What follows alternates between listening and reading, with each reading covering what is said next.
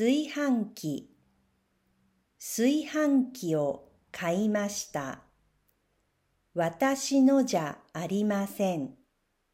子供の炊飯器です。私の子供は18歳です。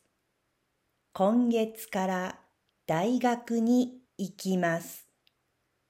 大学に小さい炊飯器を持って行きます。私のうちは4人家族です。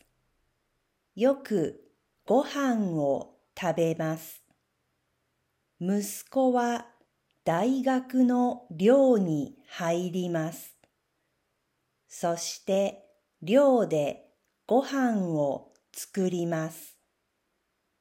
寮の台所には冷蔵庫やコンロがありますが、料理の道具はありません。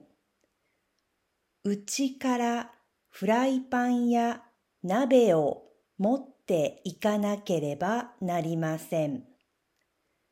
息子はパスタやパンも食べますが、ご飯が一番好きです。鍋でご飯を炊いたことがないから、炊飯器があった方がいいと思います。